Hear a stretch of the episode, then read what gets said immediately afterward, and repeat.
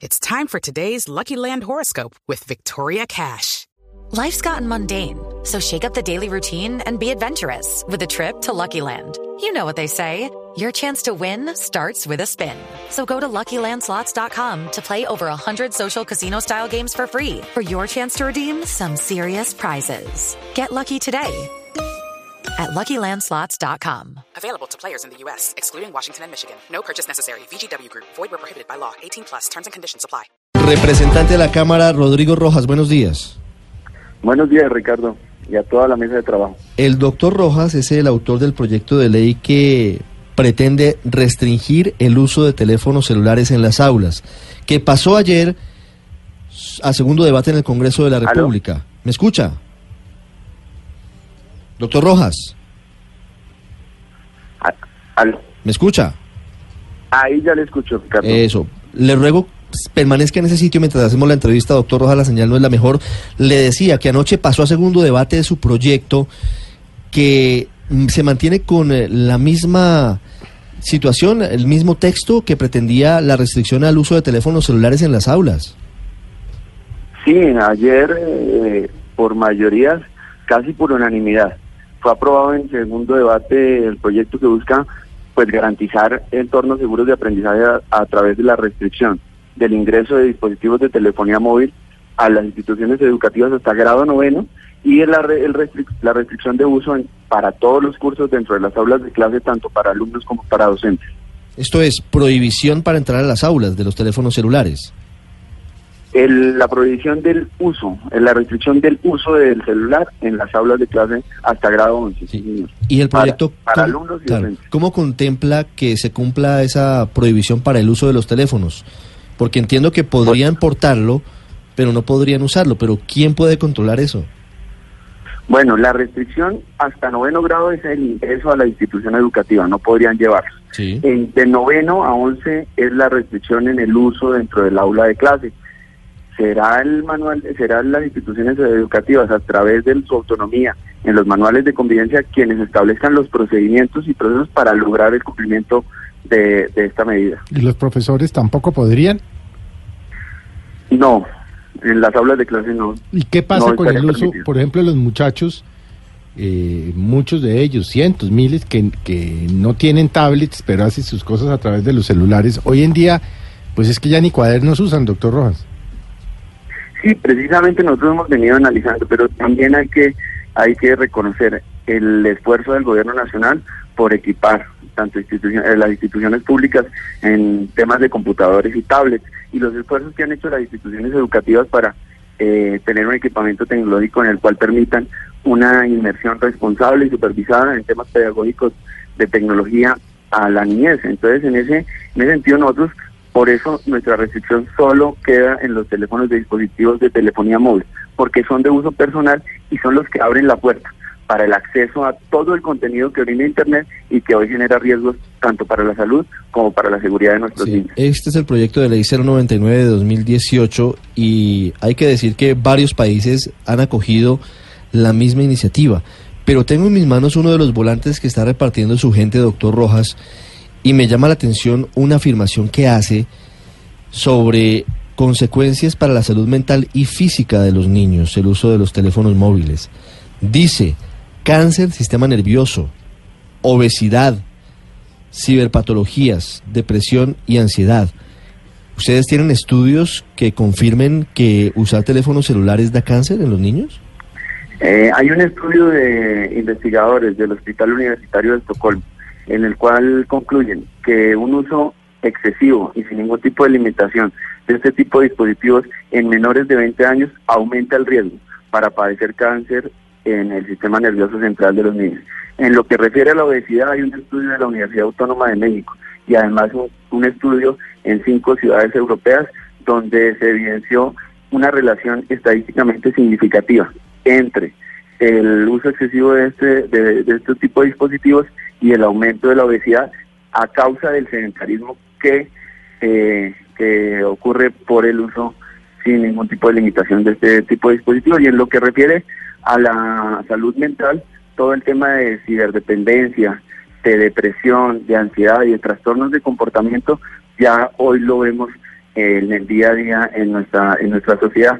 Muchos de los profesores, padres de familia con los que hemos socializado estos proyectos nos han comentado de casos de sus hijos o alumnos que sufren de este tipo de ciberpatología. Eh, representante, pero eh, esta ley no iría en contra de la autonomía escolar porque cada colegio tiene su PE y su proyecto educativo institucional y toma las decisiones de qué se prohíbe y qué se permite. Por esta vía, pues si se llegara a aprobar un tipo, una prohibición de estas, pues llegarían nuevas prohibiciones de todo tipo para los colegios. No, precisamente solo hablamos de esta restricción en particular y lo que le estamos brindando precisamente a las instituciones educativas que también nos lo han expresado en las socializaciones que hemos hecho es un marco legal para que ellos, a través de su autonomía en el manual de convivencia, establezcan los procesos y procedimientos que permitan eh, el, el correcto uso de, esta, de las nuevas tecnologías en la niñez. Representante, pero entonces no podrían entrar los celulares al aula de clase, pero sí lo podrían hacer en los recreos o en las clases, por ejemplo, de educación física que son por fuera del salón de clases. Reitero, en la restricción para el ingreso a las instituciones educativas está hasta grado 90. En este caso, ni en las aulas de clase ni en los recreos tendrían la posibilidad de tener un celular los niños que más o menos oscilan entre los 14 años. Eh, para el grado décimo y once, la restricción solo es de uso en las aulas de clase, entonces podrían utilizarlo en, en las horas de recreo. Sí, doctor Rojas, una pregunta final. ¿No sería mejor educar a los niños y a los jóvenes en el uso responsable de los teléfonos móviles antes que prohibirlos? Por supuesto.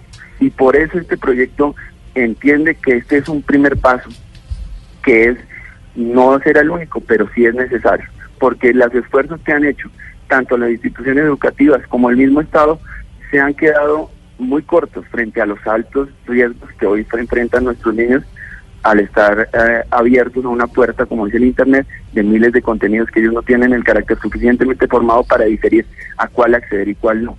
Por eso también en el proyecto planteamos que el gobierno nacional debe establecer una política pública donde se involucren a todos los sectores relacionados, padres de familia, estudiantes, docentes eh, y el mismo Estado, donde se establezcan estrategias que permitan guiar y, poner el camino para que haya un uso responsable y una inmersión eh, segura de nuestros niños en este tipo de nuevas tecnologías. Las 9.14 minutos, representante Rodrigo Rojas, gracias y un feliz día. Bueno, a ustedes muchas gracias. La otra cara de la moneda la están defendiendo, entre otros, uno de los más importantes expertos en educación del país, el profesor Julián de Subiría, que nos atiende a esta hora. Profesor de Subiría, buenos días. Muy buenos días, un saludo muy cordial a todos los escuches, a la mesa de trabajo, ¿cómo no? El director del Instituto, Alberto Merani, consultor de Naciones Unidas, un hombre que ha dedicado su vida al estudio de la educación. He leído su escrito, doctor de Subiría, y sugiere básicamente lo que le preguntaba al final al representante Rojas, que esto es como vender el sofá en el caso de una infidelidad, el típico caso que siempre citamos, el ejemplo. No es verdad, pero, pero me surge una pregunta sobre un tema que sí es muy serio hoy, y se lo debo decir con conocimiento de causa. Hoy los niños de 8, 9, 10 y más años, lo digo desde esa edad porque seguramente es cuando empiezan a tener cierta autonomía, empiezan de alguna manera a tener contacto con los teléfonos móviles y no saben manejar todo lo que ello conlleva. Redes sociales como WhatsApp, grupos en los que hay matoneos, ciberbullying y demás. ¿Cuál es su planteamiento frente a esa realidad que nos llegó, así como nos llegaron muchas otras por cuenta de la tecnología y apenas estamos viendo cómo reaccionar?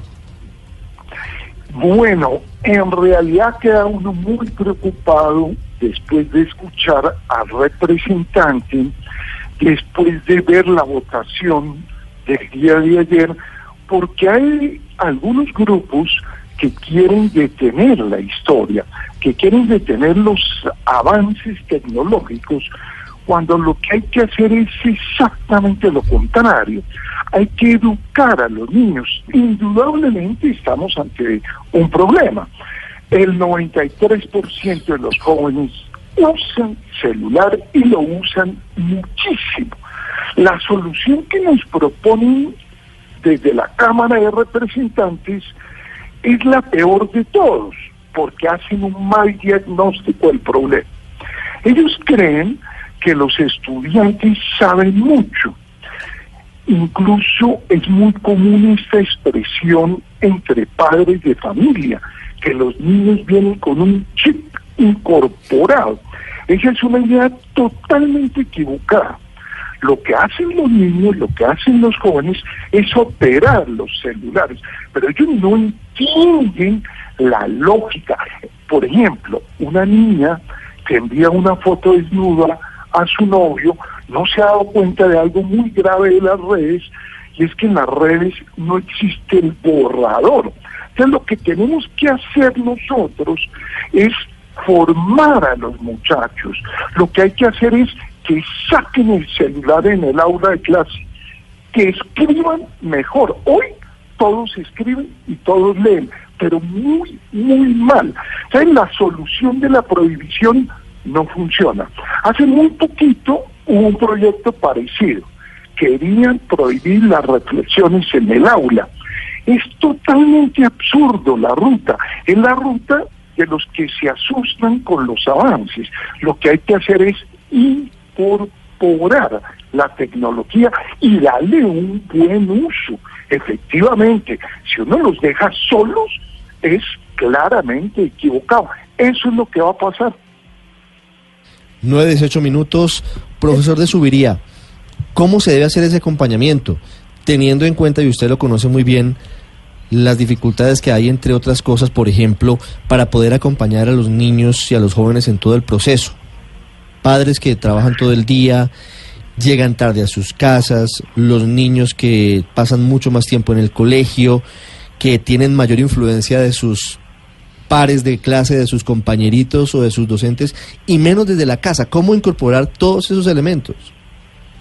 Pues haciendo exactamente lo contrario a lo que pide esta ley, y es que en los espacios donde hay mediadores, que en los espacios donde se puede mejorar el uso, como el aula de clase, pues el profesor explique, analice, forme a los niños, que los niños escriban en celular y que el profesor les devuelva, que el profesor les diga, saquen el celular y hacemos un juego, hay miles de juegos interesantísimos, que el profesor haga exámenes con el celular, es decir, la solución es exactamente la contraria, porque ¿qué va a pasar con esta medida? Cuando los niños lleguen a la casa, van a sacar el celular, nadie los va a orientar, no los orientaron en el colegio, nos van a poner a los profesores en una tarea absurda, que es a perseguir a los niños, que es poner dispositivos electrónicos, a ver quién trajo el celular. Le digo lo siguiente, los colegios que se dediquen a eso, a controlar la altura de la falda de las niñas, si los jóvenes tienen arete o no tienen arete, si las medias son del color que dijeron, son los de peor calidad. Por lo tanto, esta es una medida que va a deteriorar la ya muy baja calidad de la educación, porque traslada a los educadores hacia temáticas distintas. La educación funciona cuando hay confianza, cuando hay libertad, cuando hay reflexión y no mediante estos modelos de prohibición. La única solución a este gravísimo problema es la educación. Es que el bullying o el uso, por ejemplo, de un dispositivo electrónico para atropellar a otro niño, el origen del problema no es el celular, el origen del problema es la baja empatía del niño que agrede, el origen del problema es la baja autonomía. Entonces la solución no está en quitarle los celulares a niños poco autónomos, sino en educarles en la autonomía. Profesor de Subiría, pero eh, ¿usted por qué cree que el gobierno francés, pues que es un gobierno que se preocupa por estar renovando sus políticas educativas y que pues no se podría considerar propiamente como conservador, sino más bien progresista, ¿usted por qué cree que el gobierno impuso esa decisión de prohibir los celulares en, el en los colegios? Es muy buena tu pregunta, porque sí es extraño que un gobierno como el francés la haga pero te voy a pedir que la revisemos dentro de cinco años. Esas son medidas desesperadas para tratar de resolver un problema complejo. Los niños están usando excesivamente el celular. Es una medida desesperada, pero mi pronóstico es que ese gobierno dentro de unos cinco años tendrá que echar para atrás la medida. Es una ruta aparentemente rápida, porque yo tomo la medida y pues los niños efectivamente no van a tener los celulares. Ahora, pero vamos a ver las consecuencias de eso en el clima de la institución, en el ambiente, en la confianza, en la libertad. Ese es el costo de estas medidas que no están viendo los legisladores. O sea, el problema es que estas medidas las toman personas que en general conocen y comprenden muy poco de educación. Lo lógico, lo lógico, y tú le preguntabas al representante, esto viola la autonomía, esto viola la ley 115, esto además viola la constitucional, prohibirle también a los docentes porque es un trato discriminante hacia un grupo de la población. Esta es una medida que aparentemente resuelve, a mediano plazo son inocuas, tienen que retirarlas. Seguramente en Francia la echen para atrás cuando se den cuenta que no es la ruta. Profesor de Subiría, muchas gracias. Bueno, a usted, muy amable.